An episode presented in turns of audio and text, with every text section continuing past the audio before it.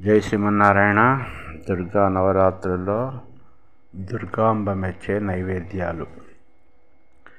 హేమపాత్ర స్థితం దివ్యం పరమాన్నం సుసంస్కృతం పంచదా. షడ్రశోపేతం గృహాణ పరమేశ్వరి శర్కరా పాయస పూపం ఘృత వ్యంజన సంయుతం. ఇన్ని రకాల పదార్థాలు అమ్మవారికి నైవేద్యంగా పెడతారు.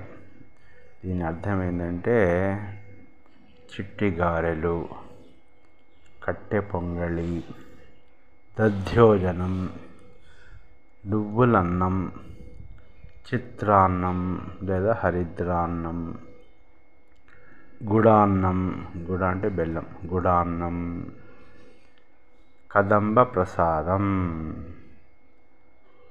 అప్పాలు.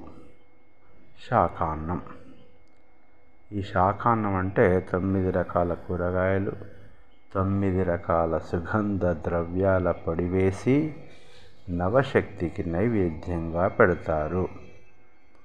సస్యవృద్ధిని కోరుకుంటూ దీన్ని దుర్గమ్మకు నైవేద్యంగా పెడతారు.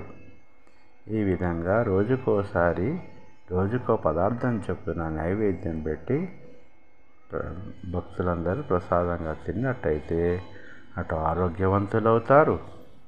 ఈ విధంగా అమ్మవారికి ఇష్టమైన పదార్థం పెట్టినట్టు ఉంటుంది.